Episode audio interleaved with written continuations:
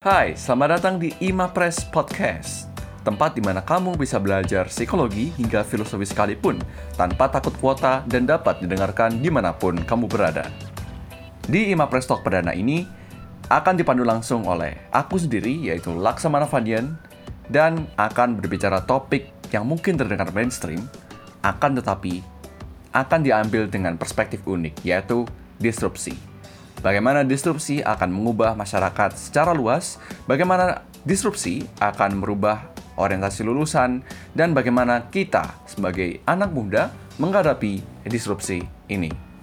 Tentunya, topik yang luar biasa ini akan dibahas bersama dengan expert, ahlinya ahli core of the core. Sehingga pembicaranya tidak akan keluar dari konteks dan akan terkontekstualisasi dengan pengalaman mereka. Without further ado, let's listen. Ya, kenalin aku Jimmy, Jimmy Chandra Gunawan. Uh, ini dulu pernah sempat menjabat atau apa ya diberi kesempatan untuk jadi Mapres UM 2016. Iya. Kalau backgroundnya dulu dari jurusan bahasa Inggris, sastra Inggris UM. Oke. ya, 2016. Amazing ya. Terus, um, shall we move into you know your CV then? Sure, sure, sure. Ya ini udah Siap, siap. Ini gila guys. Jadi uh, beliau itu co-founder dari Kampung Course. Itu kayak apa ya? Itu kayak English first atau gimana bentuknya?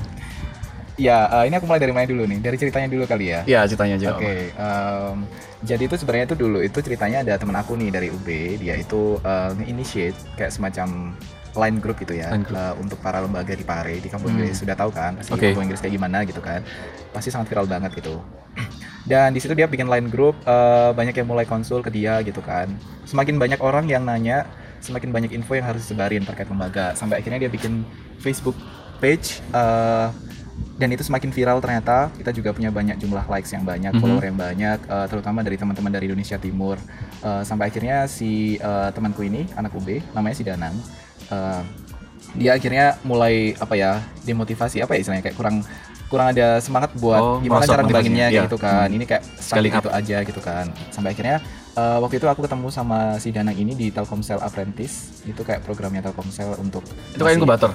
bukan itu apa ya kayak model kayak semacam eh, ngasih magang sih mungkin Oh magang. Iya kita kan jualin produk-produk Telkomsel gitu sampai akhirnya kita tidak bertemu ber- beberapa bulan dan ketemulah kita di salah satu programnya dari Kominfo namanya Seribu Startup nah di situlah karena kebetulan aku Seribu juga penggiat startup Iya. C. Nah dari situ akhirnya eh, si Dana ini cerita ke aku terkait masalah-masalah itu dan akhirnya kita sepakat untuk bikin yang namanya marketplace online. Eh, kita nggak bilang yang pertama sih karena pasti ada yang Tokopedia stuff. Iya. Ini tapi gini konsepnya itu eh, dari semu dari permasalahan yang tadi sih sebenarnya kita mencoba lebih mengefektifkan ya eh, proses untuk konsultasi dan booking di Pare. Mhm. Sampai akhirnya lahirlah website kita kampungcourse.com itu Ah. eh, menjembatani lembaga sama siswa yang mau belajar Oh, di Pare. gitu.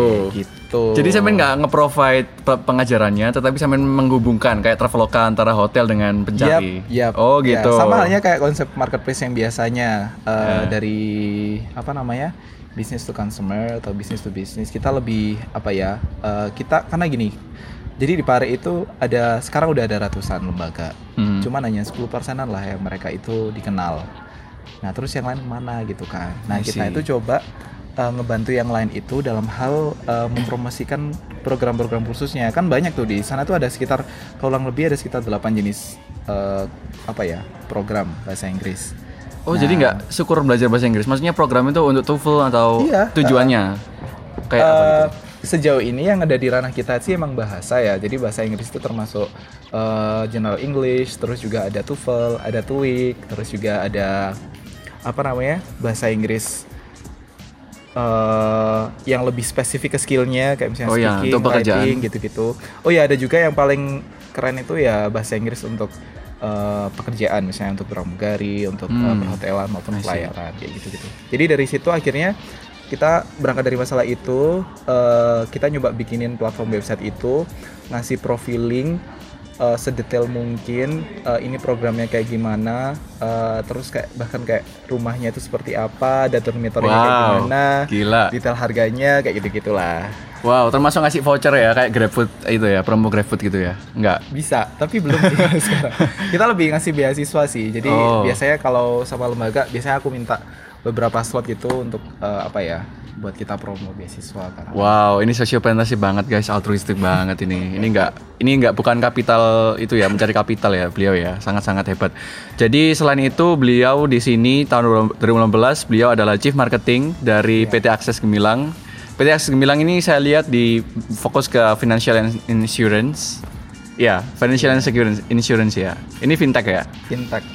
Uh, kemudian fintech ada uh, beliau juga Chief of International Development Division di CV Indonesia Medika. Medika.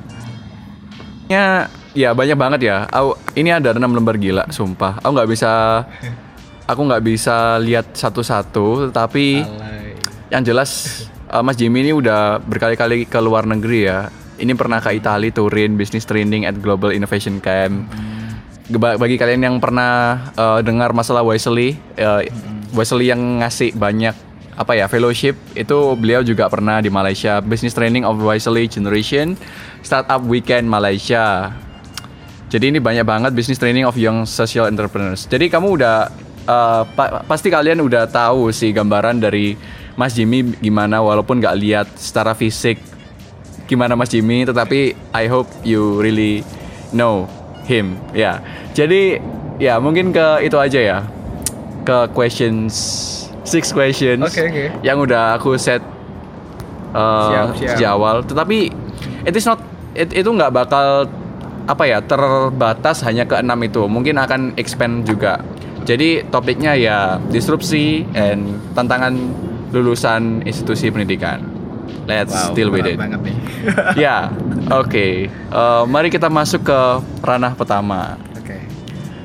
Sebagai antusias startup, uh, how do you see our world is changing? Gimana sih Oke. apa namanya sebenarnya dunia ini udah berubah? Apakah benar-benar dengan adanya era disrupsi ini Indonesia itu udah berubah? Apa cuma gimmick aja? Apa cuma ya myth aja? Sebenarnya sebenarnya yang saya lihat uh, so far kok saya sih aku harusnya ya so- sorry it's not cool.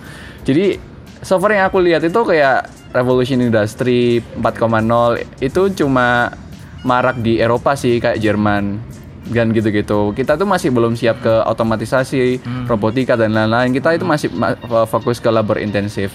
Tetapi as a startup en- enthusiast, uh, kira-kira Mas Jimmy gimana lihatnya? Apakah benar-benar terjadi itu era disrupsi dan pergeseran pekerja lulusan dan lain-lain? Ya, kalau bicara pertama terkait disruption ya, disruption innovation itu sebenarnya yang istilahnya disruption itu nggak hanya sekarang aja sih, Hmm. menurut aku udah da- dari zaman dulu. Itu kan istilah yang mendefinisikan gimana kita itu membuat inovasi yang you know like really out of the box dan itu not mainstream at all kayak gitu Hmm. kan. Really really new, really really Like- apa ya uh, something that you know improve efficiency and etc. Terus juga uh, itu juga sangat uh, yang namanya disrupt berarti kan uh, you go beyond than any other thinking gitu kan. You Ah. go beyond any other innovation gitu kan. Yang mana biasanya orang nggak nggak terlalu kepikiran, oh ada innovation kayak gini ternyata kayak gitu kan. Ternyata kamu pun juga bisa kayak gitu. Jadi basically kalau untuk disruptive innovation atau any disruption itu I think uh, itu udah dulu lah ya. Orang mau bikin semacam model apa pun uh, kayak Toyota mau bikin any different types of design of car, pasti mereka juga butuh orang-orang yang punya pemikiran disruptif gitu kan. Punya Oh, gitu ya. pemikiran-pemikiran yang uh, you know uh, anti mainstream uh, mereka yang punya pemikiran global terus juga really out of the box kayak gitu kalau mungkin untuk saat ini karena kebetulan uh, di startup itu juga sangat nge-hype banget dalam Mhm. beberapa tahun terakhir apalagi sih di Indonesia 2000 berapa ya 2014 kali ya Iya. yang mana uh, si Tokopedia, Bukalapak, Gojek mulai bermunculan gitu kan. Uh, itu kayak mulai kelihatan banget boomingnya di Indonesia tuh gimana sih disruptif uh, teknologi itu bisa benar-benar kelihatan secara real. Bisa dilihat dari banyaknya uh, aplikasi atau mungkin uh, you know uh, orang yang sekarang itu ke pasar harus you know harus harus ketemu sama sellernya sekarang Yeah. hanya hanya melalui e-commerce mereka juga bisa payment yang harus uh, secara konvensional harus dari satu seller ke seller yang lain sekarang bisa melalui uh, e-money atau digital Hmm. payment. Jadi kayak it's so so fast you know kayak dalam beberapa tahun ini tuh uh, pasti otomatis itu mempengaruhi dari sisi uh, behavior orang Iya. Indonesia Uh, entah itu dari yang tua atau yang muda semuanya pasti kepengaruh karena mau nggak mau kan pasti kita juga harus uh, ini dong harus sangat adap kan dengan uh, the fast changing of the world terus Iya. juga uh, the new technology kayak itu kan because I believe that kalau misal if we want to be uh, you know global citizens it's not only about understanding what is what we have in local potential tapi juga uh, we need to think globally since the first day. Menurut aku sih kayak gitu. Jadi uh, to be a good apa ya a good citizen of our country menurut aku uh, we need to think globally since the first day.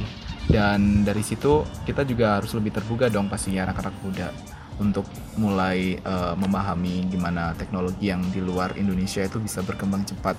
Dan gimana kita bisa seenggaknya itu apa ya istilahnya mengadopsi dari teknologi itu untuk mengatasi berbagai macam permasalahan Indonesia. Cuman masalahnya emang eh, gapnya itu mungkin antara hal yang terjadi di luar sana terkait teknologi yang secanggih itu mungkin dari sisi eh, you know awareness atau pendidikan di Indonesia masih belum terlalu eh, memadai. Maka dari itu eh, aku pikir sih selain dengan adanya apa ya tingginya tingkat eh, percepatan disruptif teknologi seperti itu emang harus diimbangi dengan eh, apa ya eh, sosialisasi di lingkungan yang mulai dari kecil entah itu dari tingkat keluarga terus terutama di tingkat eh, sekolah dan kampus itu juga jadi tempat yang sangat eh, apa ya influential lah istilahnya Oke. buat nyebarin itu semuanya Jadi kalau aku lihat eh, Mas ini kayak ya ngepropose Iya. pro- apa ya sosialisasi. Nah Iya, iya. sosialisasi kan signify something. Eh, Iya, itu iya. menandakan bahwa disrupsi ini sangat-sangat krusial, me- mungkin sebagai threat Iya. sehingga awareness itu diperlukan. Nah kira-kira apa sih yang bakal menjadi threat, yang menjadi, menjadi ancaman Apa- eh, di samping you know no- notion-notion yang udah apa ya udah umum kayak misalnya menggeser pekerjaan kira-kira apa yang bakal menjadi apa ya ancaman untuk kita semua terutama orang muda Kalau aku lihat nih ya, eh, karena kebetulan aku juga eh, sangat concern di bagian community development dan juga education. Aku melihat dari sisi skill dari young people sih. Jadi eh, apa ya? Dengan semakin tingginya teknologi kan eh, bakal ada kemungkinan untuk you know we will change by robots, you know, in the next centuries or even years. Oke. Uh, so what we have to do right now is actually preparing ourselves. Jadi instead of you know creating as much technology as we can, kalau menurut aku sih aku lebih prefer untuk uh, improving our level of human resource quality in Indonesia. Karena menurut aku uh, to compete with global market, to compete with you know uh, other countries in the world, uh, menurut aku salah satu aspek yang harus benar-benar kita siapin itu lebih ke skill di young people. If you wanna get a decent work in the future, I think it's it should be started from now. Jadi kalian harus mulai belajar yang benar kayak di lingkup di lingkup kampus, terus juga mulai harus uh, apa ya adaptasi dengan banyak kegiatan-kegiatan lain di luar kampus itu yang paling penting. Makanya kayak aku sendiri sih selalu nerapin ya kayak tiap tahun itu at least lah uh, mudah-mudahan ada kesempatan tuh keluar. Ya karena itu karena kadang aku juga pikir kalau semisal uh, kesempatan keluar itu sebenarnya it's not about prestige tapi more into that. Uh, kesempatan buat ketemu orang yang uh, baru dan dia itu punya mungkin punya background pendidikan yang di luar dari pemikiran aku dan aku bisa share. Dan yang paling penting emang building connection and synergy with them it's really important. Karena in the world of technology now globalization itu is so so fast jadi kita harus mulai ada pemikiran globally global mindset terkait hal-hal semacam itu jadi it's really good Oke. for you But before ya sebelum kita masuk ke ranah skill yang Mas glorify tadi, kira-kira skill yang kayak gimana sih yang perlu dispesifikan di sini? Uh, what kind of skill yang perlu diimprove? Karena dari dulu kita itu udah nge- ngedengerin apa ya utopia utopia bahwa kurikulum harus apa ya mengintroduce uh, entrepreneurship skill misalnya. Nah kira-kira skill yang mana yang baru di disruptif yang notabene ini dianggap baru juga? kalau aku juga biasanya sih juga lihat dari kayak report-report gitu juga kan ya kayak misalnya uh, what what is the necessary skill for you in 2020 kayak gitu biasanya kayak dari LinkedIn tuh biasanya publish terma- terkait hal tersebut dan menurut aku juga uh, more or less aku juga setuju dengan hal itu karena apa ya kadang beda kebutuhan skill yang dulu 90-an sama sekarang gitu kan pastinya. Kalau dulu mungkin kita hanya lebih mementingkan uh, you know connection antara satu corporate with another corporate and then you make a deal, mm-hmm. you make something new in terms of corporation, cooperation atau partnership. Tapi sekarang itu uh, you need more than just uh, connection. You need uh, skill like negotiation skill, terus juga oh, butuh yang namanya uh, communication skill itu is the most important thing skill menurut aku karena uh, dengan semakin banyaknya inovasi-inovasi yang ada di sana kan itu dibutuhkan uh, skill-skill gimana kita itu menyampaikan inovasi itu ke masyarakat kan terutama kalau semisal uh, inovasi itu udah ranahnya ke ngubah uh, behavior suatu negara berarti kan ada kepentingan dari pemerintah yang harus dimasukkan di situ kan yeah. berarti communication skill is the key like you have to talk not only to uh, the people around you tapi juga how to communicate with government, how to communicate with uh, local people dengan bahasa yang uh, sangat dimengerti dan universal hmm. semacam itu. Jadi di sini itu lebih ke negosiasi ya. Saat yes, sampean meniti beratkan uh, negosiasi, apakah variasi dari dari prospek pekerjaan dari tiap-tiap lulusan itu akan sangat-sangat lebih sempit, akan akan lebih terbatas di saat you know uh, uh, digitalisasi dan otomatisasi ini udah mulai merajalela gitu. Apakah kita itu akan hanya masuk ke ranah marketing misalnya yang hmm. Notabene itu sulit untuk di uh, replace oleh robot misalnya karena hmm. itu you know requiring not only cognitive skill tetapi hmm. juga bagaimana cara berempati, cara mengoneksikan diri dengan orang. Kira-kira apakah memang kita itu terbatasi sekarang opsinya untuk ma masuk ke ranah-ranah sep seperti yang kita inginkan dulu? No, actually menurut aku nih ya, uh, I think companies nowadays is not only considering about uh, how high is your GPA, how how many is your achievements, tapi more into understanding about your self value. Jadi lebih ke they really want to know about yourself, especially your main skill set kayak gitu hmm. kan ya menurut aku the way you sell to the company misalnya kamu mau di hire dengan company itu ya you really need to convince them about your main skill set kayak gitu it's not about like oh I got a great GPA I got great so many achievements in Indonesia even abroad it doesn't really you know matter for them what matter the most is about your skill what can you contribute to the company jadi menurut aku it's not uh, limited to negotiation skill. Mm-hmm. If you have any other skills, let's say about uh, you know digital marketing skill atau mungkin skill-skill yang berkaitan dengan um, you know accounting atau finance, especially fin- financial technology sekarang kan juga semakin booming banget di Indonesia, okay. peer-to-peer lending, etc. Jadi uh, menurut aku dari segi lulusan di perguruan tinggi sih ya harus mulai melihat ke ranah situ juga. Mm-hmm. Jadi nggak bisa kita hanya dituntut dengan uh, berpaku dengan kurikulum tapi kita juga harus melihat dari you know we need to envision we need to be visionary hmm. the life after graduation itu is really tough jadi for me dari sisi perguruan tinggi sih mungkin bisa mulai menyiapkan terkait uh, pemahaman ini understanding the self value setiap dari lulusan di situ. Menunjukkan skill-skill uh, apa ya skill-skill yang menjadi ciri khas dari tiap-tiap lulusan itu. Biar nanti ketika dia itu masuk ke ranah dunia kerja dia itu punya sisi kompetitif yang jauh lebih tinggi daripada yang lain. Hmm. seperti itu kayaknya apa ya kayaknya dari deskripsi uh, Mas Jimmy hmm. you know aku itu lihatnya pekerjaan-pekerjaan itu demandnya bakal menumpuk di sektor-sektor financial technology hmm. atau yang berhubungan dengan digital misalnya. Yeah. Nah misalnya aku nih anak FMIPA misalnya, aku anak yeah. biologi, and aku tuh nggak bisa masuk ke industri-industri konvensional yang berhubungan dengan biologi lagi misalnya, hmm. tetapi aku dipaksa untuk mengikuti demand pasar kerja misalnya hmm. di era apa ranah-ranah akunting, marketing dan okay. digital digital digital uh, peer to peer lending misalnya. Okay, nah, okay. di saat di saat universitasnya itu sendiri menganggap itu sebagai hal tabu dan pemerintah juga menganggap okay. itu sebagai hal tabu, bagaimana kita seharusnya bertindak? Bagaimana kita harusnya seharusnya memilih di saat kita itu apa yang namanya krisis kita tuh udah krisis kita tuh sulit nyari pekerjaan uh, uh. and that is the only option. Dan orang-orang tuh ngelihat kita sebagai orang yang keluar dari jalur gitu loh percuma Oke, masuk oke. kuliah biologi empat apa empat tahun gitu Oke, bayar oke, banyak. oke, gimana menurut kan menurut aku nih ya ini dari perspektif aku sendiri sih uh, I would say that I know myself better than anybody else. Jadi hmm, sebenarnya kalau dibilang pilihan terkait keputusan mengambil pekerjaan mana? Menurut aku sih bukan di tangan orang lain sih. Kita kayak memenuhi ekspektasi orang ini kayak harus jadi guru selalu dan sebagainya.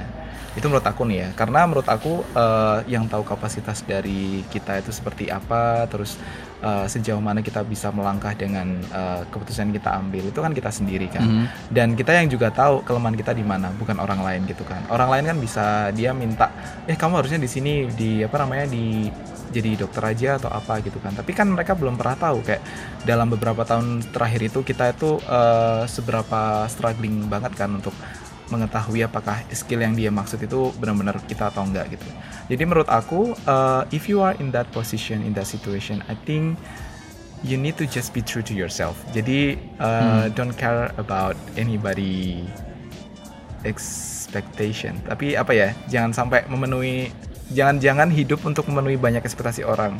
Tapi hiduplah karena ya karena kamu tahu dari diri kamu sendiri itu kamu bisa apa ya mengachieve sesuatu ke depan seperti apa kayak misalnya gini ya aku aku sendiri wes contohnya Eh, sejak Personal story. Iya, personal story.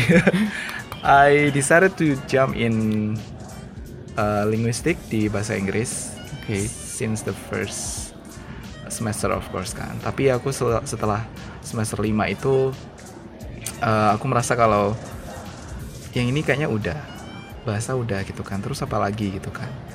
Terus I'm thinking that uh, kayaknya harus ada skill-skill terapan ya selain dari skill-skill soft skill seperti itu yang harus aku mulai apa ya uh, tempa sejak aku kuliah gitu kan. Mhm. And then I think that oh I think I have uh, the entrepreneur skill since I was in junior high school gitu kan. Why not I continue with that gitu kan. Akhirnya ya sejak saat itu uh, aku benar-benar fokus on that skill, entrepreneur skills. Banyak sih orang-orang di luar sana yang mulai uh, apa namanya nyeselin kayak kamu kenapa nggak jadi guru aja kenapa nggak jadi PNS Iya. aja kamu kenapa Yeah, nggak I feel jadi way too. kenapa nggak jadi uh, apa namanya kerja di pemerintah dan sebagainya Kenapa nggak jadi translator apa industri aja, Iya. industri medis gitu? And actually I said uh, okay, tapi in myself, in my I don't care with you. actually, actually I just say like that. Karena Oke. kenapa? Karena uh, mereka kan nggak peduli nanti kayak kita tuh misalnya udah ke- keterima di uh, di pemerintah nih, let's say kayak gitu kan. Mereka kan nggak pernah tahu kayak ternyata itu bukan dunia yang aku pingin banget loh dan ternyata kita sangat menderita banget di situ. Jadi menurut Hmm. aku daripada kalian itu menderita untuk memenuhi ekspektasi orang, mending kalian ya menjalanin sesuatu itu yang memang dari passion kalian dan kalian merasa senang dengan hal itu and it's really based on your skill itu one. Oke. It's really based on your skill. So never never push yourself to fulfill many people expectation. Just be true to who you are and stay on track on your dream focus on that dan jangan apa misalnya ada orang yang bilang kamu harus ke sini terus kamu ke situ dan sebagainya just focus focus and focus Oke, tetapi uh, apart from you know dilihat sebagai orang yang murtad dari apa ya aliran linguistik misalnya.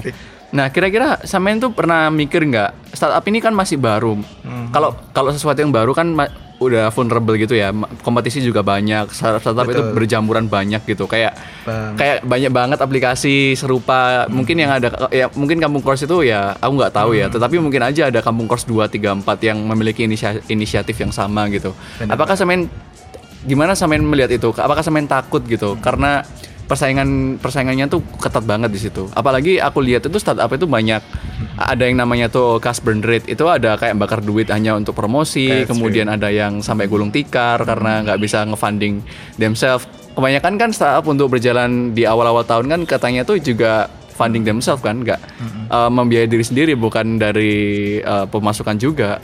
Gimana uh, Mas Mas melihat itu? Sebenarnya dulu tuh aku mulainya bukan karena ada banyak orang yang mulai bikin startup akhirnya aku ikut ikutan tapi lebih ke aku lebih apa ya aku itu orangnya lebih ke gini loh. Kalau ada sesuatu hal yang itu istilahnya belum bisa terselesaikan secara bagus kayak misalnya di Pare yang itu belum banyak orang yang bisa untuk ngepromosiin ya aku bakalan really focus on that. Oh ternyata you know like un- unintentionally like I, I, I really you know I really really see that ternyata aku juga ikut terlibat dalam dunia startup itu sendiri Nah, menurut aku emang uh, you know we are the fourth biggest number of startup in the world right now I think Mhm. after Canada and the Wow. US and India. Gila ya, And itu beneran. course, yeah, itu uh, biggest dalam hal apa? numbers of startups. Oh, numbers of Number of startups. startups Oke. in, in the world. I think in the world ya. Gila gila. Dan jadi secara otomatis emang kompetisi itu emang gila banget kan Oke. di Indonesia kayak gimana dan itu dari berbagai macam bidang. Uh, everyone like want to be like the market leader in that startup industries gitu. Dan uh, in my case, of course, kita juga punya banyak kompetitor kayak gitu kan. Tapi what I always trying to convince people about my business atau my startups is actually about the value that I'm trying to solve. Jadi misalnya, I never I never talk to them like, uh, hey you, you sign up to Kampung Course and then you get something there. Tapi aku lebih biasanya aku nyeritain dulu kalau ternyata di Pare itu ada problem semacam ini loh dan lain sebagainya. Dan sebenarnya kita menginisiasi Kampung Course itu it's not because like uh, yeah of course money is the thing tapi it's, it's something beyond than money gitu.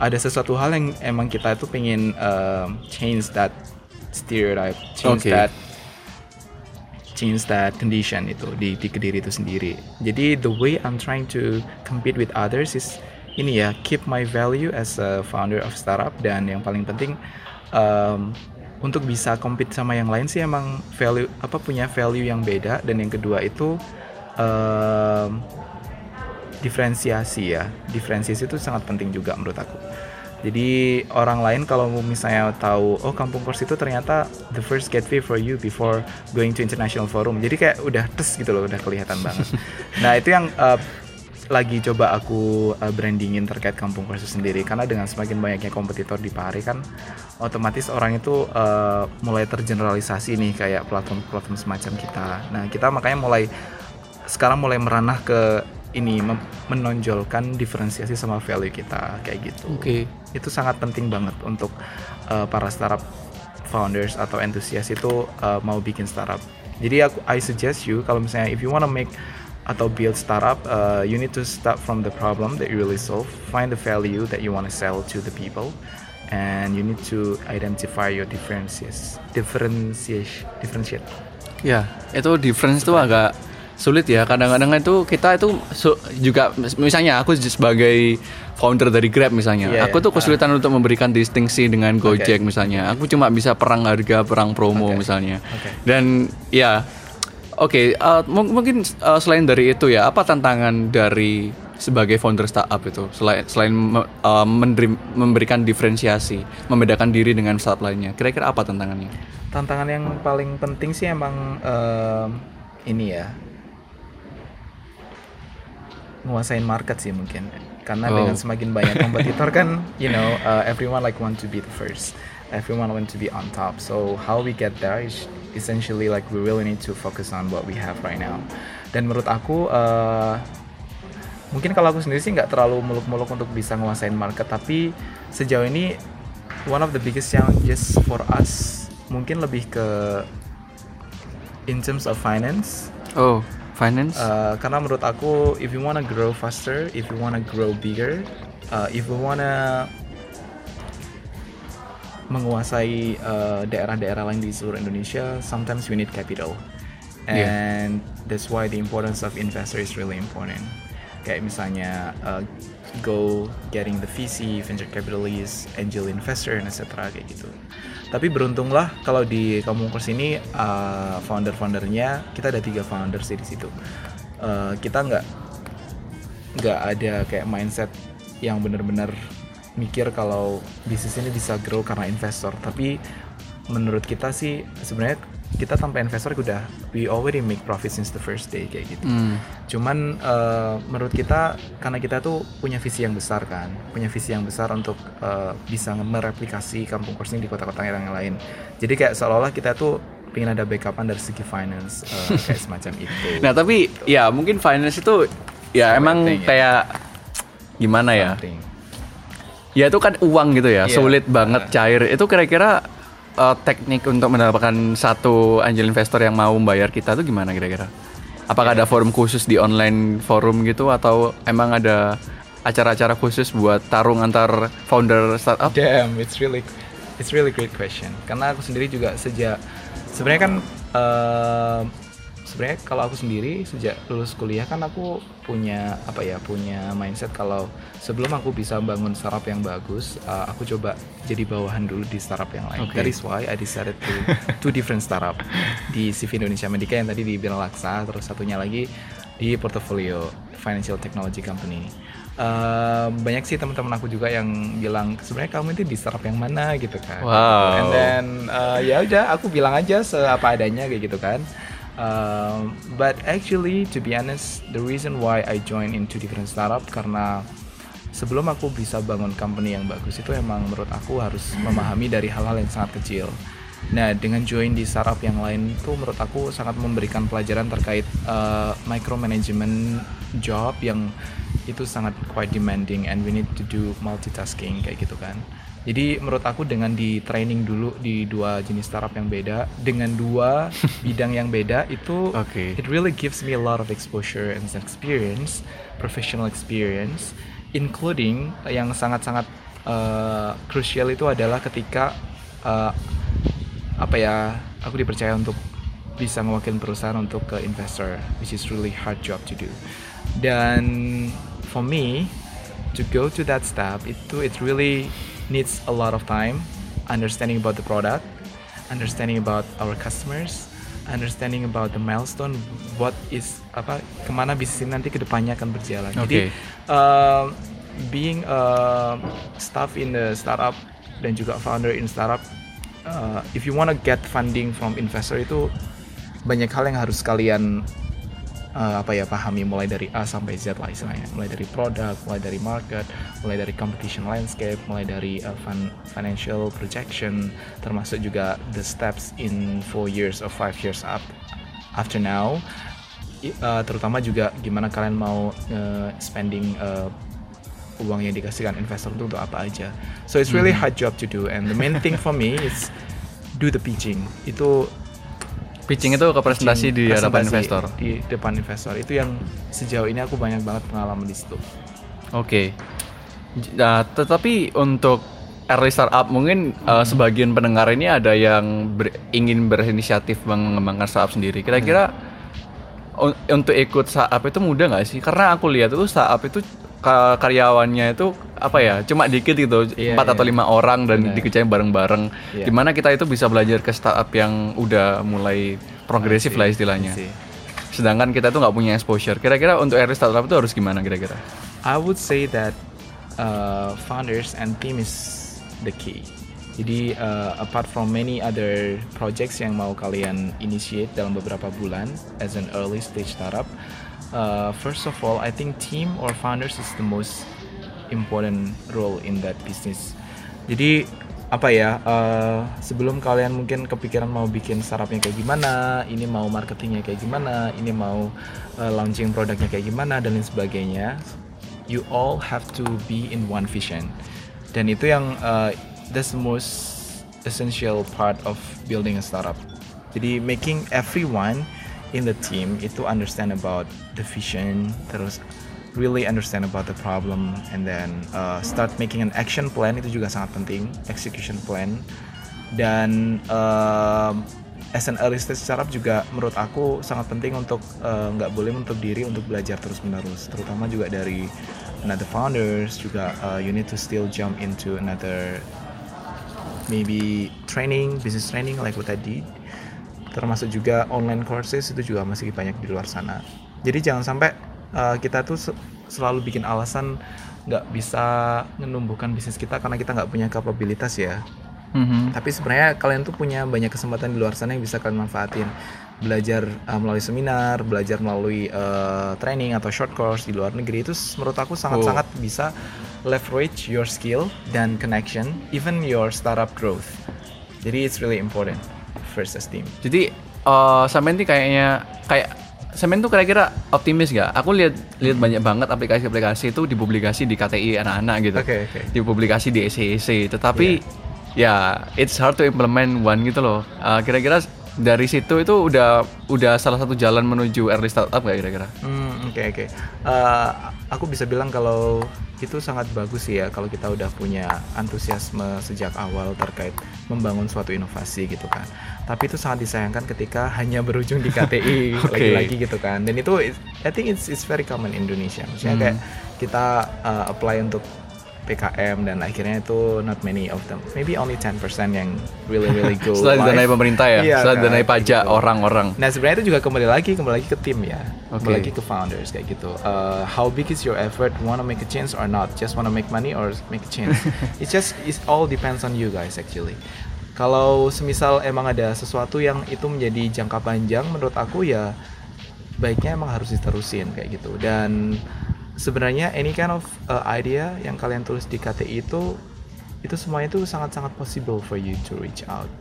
Uh, Hmm, karena uh, menurut aku ya gak ada hal yang nggak mungkin gitu loh istilahnya. Kalau kita coba dulu gitu kan. Kayak mungkin aku juga sekarang di kampung course kan juga masih uh, belajar juga kan. Kita juga masih growing bareng-bareng gitu. Tapi what makes us always you know uh, stay together stay connected is because we have one vision. And you know we have many people with us because they need our helps jadi kayak semacam bersalah gitu kalau misalnya kita itu nggak terus menerus membantu mereka Oke. kayak gitu So I think first you need to find your vision. Kalian harus punya uh, sesuatu yang apa ya building empathy is really important. Karena dari situ mungkin kalian bisa mengetahui the main reason why you really need to continue your project Oke, to the next level. I see. Semacam itu. Jadi mungkin uh, ada anak ya, ada Iya, anak yang uh. sangat-sangat idealis. Oh, aku ingin membuat startup gitu. Tetapi uh-huh. kalau fasilitasnya itu nggak ada, Oke. itu juga agak percuma sih dan Oke, agak sayang oke, juga. oke. Te- uh, menurutku itu harusnya di UM itu gimana ya? Oke.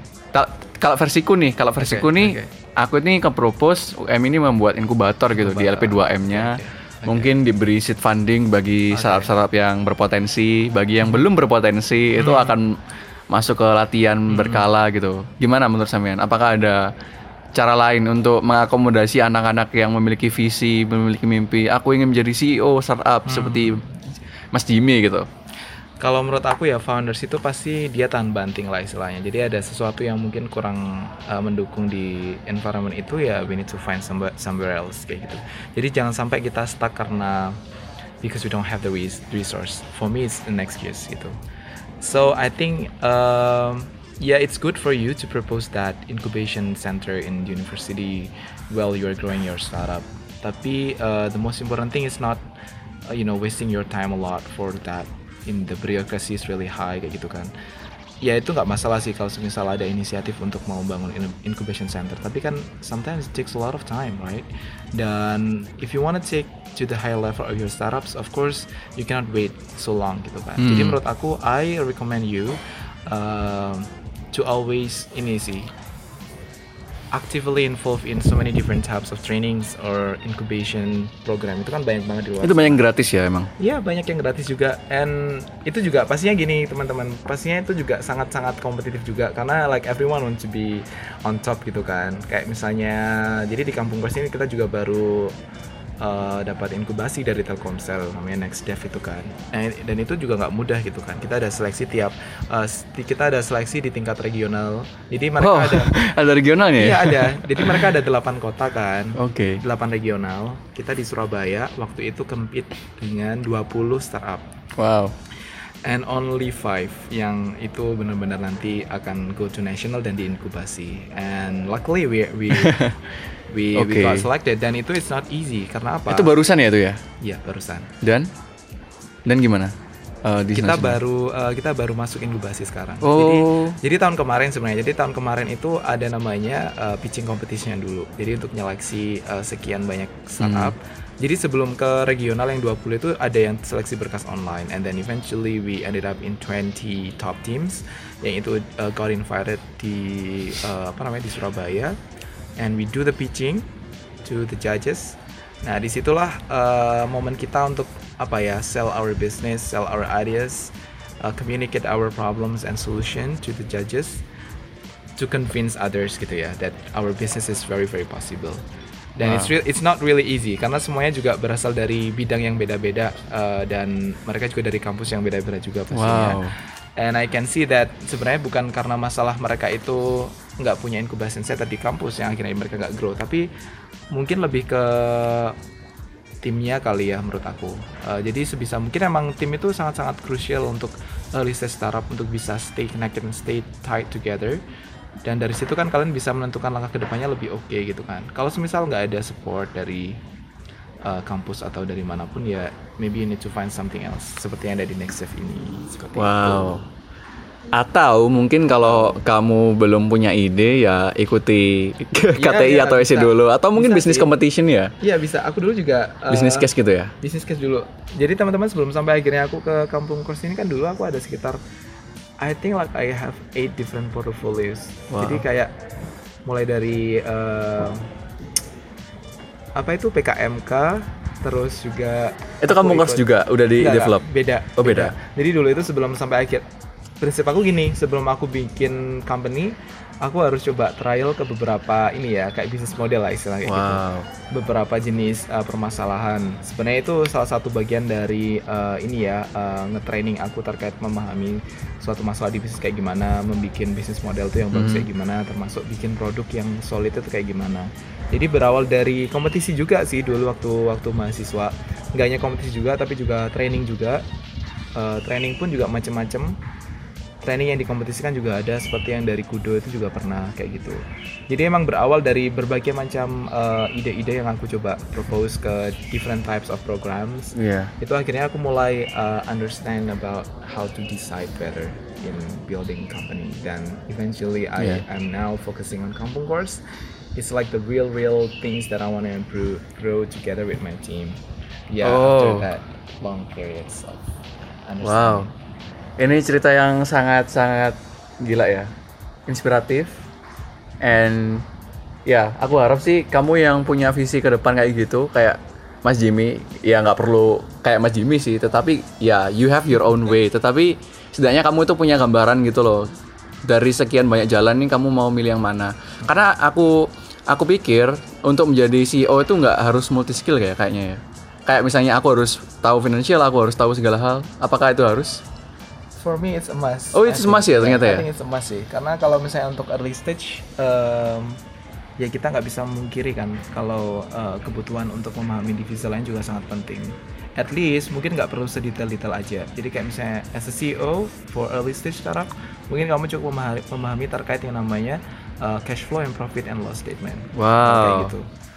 Cuman kalau mungkin udah ranah yang udah masuk ke pembukuan yang lebih detail itu mungkin uh, it's time for you to hire accountant kayak gitu atau mungkin finance expert kayak gitu. Hmm. Tapi for early early I think you have that. You need to have that. Dan itu dan itu bukan excuse ya walaupun uh, iya Mas Jimmy ini sastra Inggris, iya. tetapi masuk ke cash flow. gila gila itu udah masuk ke cash flow dan profit profit and loss statement. Yeah. Itu, itu juga aku dapetin dari banyak training-training juga. Dan sebenarnya juga yang aku dapetin itu masih mungkin menurut aku masih kurang juga karena menurut aku juga masih banyak hal yang perlu aku pelajarin seperti itu. Jadi ya yeah, it's lifelong learner lah ya intinya. Alright. Belajar terus untuk building your company or as a CEO you need to understand everything. Mm-hmm. Chief Executive, eh, Chief Everything Officer. Wow, gila ya. Chief Everything Officer. Karena selama ini aku belajar politik itu yang jadi presiden itu nggak harus apa tahu gimana yeah. caranya dealing with maritim, bagaimana dealing with uh, apa ya pendidikan misalnya. Nah, tapi di sini itu penting banget guys dan untuk upgrade itu nggak hanya masuk ke apa ya KTI tetapi uh, yeah. Mas Jimmy itu masuk ke business case training, PKMK gila. Penting banget ternyata PKMK itu bukan untuk ngisi CV kamu aja itu adalah lahan untuk ngelatih kamu. Gimana yeah. sih uh, cara mengorganisasi orang di bawah kamu cara mengorganisasi company hmm. keuangannya dan lain-lain? Uh, that's uh, that's so inspiring. Mungkin ada masukan dari Kak Dani ya sebagai ketua Imapres. Kira-kira dari apa ya podcast perdana ini what to improve? Apakah ada yang perlu diimprove? Dan kira-kira podcast selanjutnya ini akan bicara seperti apa dan gambarannya mungkin kayak apa. Baik, terima kasih atas waktu yang telah diberikan Mas Laksamana selaku ketua divisi dari dan penyelenggara podcast ini. Sebenarnya pertama pertama-tama saya ucapkan terima kasih banyak kepada Mas Jimmy yang telah bersedia diwawancarai dan men-sharing informasi yang sangat informatif sekali dan memberikan ilmu yang bermanfaat untuk kita semua di sini.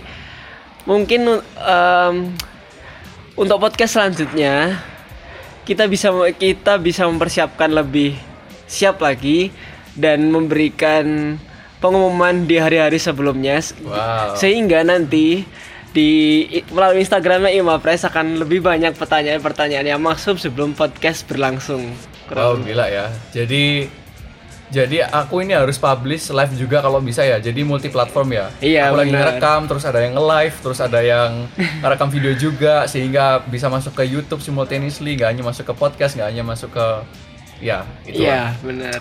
Ada Jadi- lagi mungkin? Udah. Udah itu ya, itu aja ya. Jadi uh, please subscribe our channel. Kemungkinan ini akan masuk free cloud, akan masuk Spotify dan selanjutnya insya Allah akan masuk YouTube channel. Wow, AdSense masuk AdSense. Gila, bye bye, see you.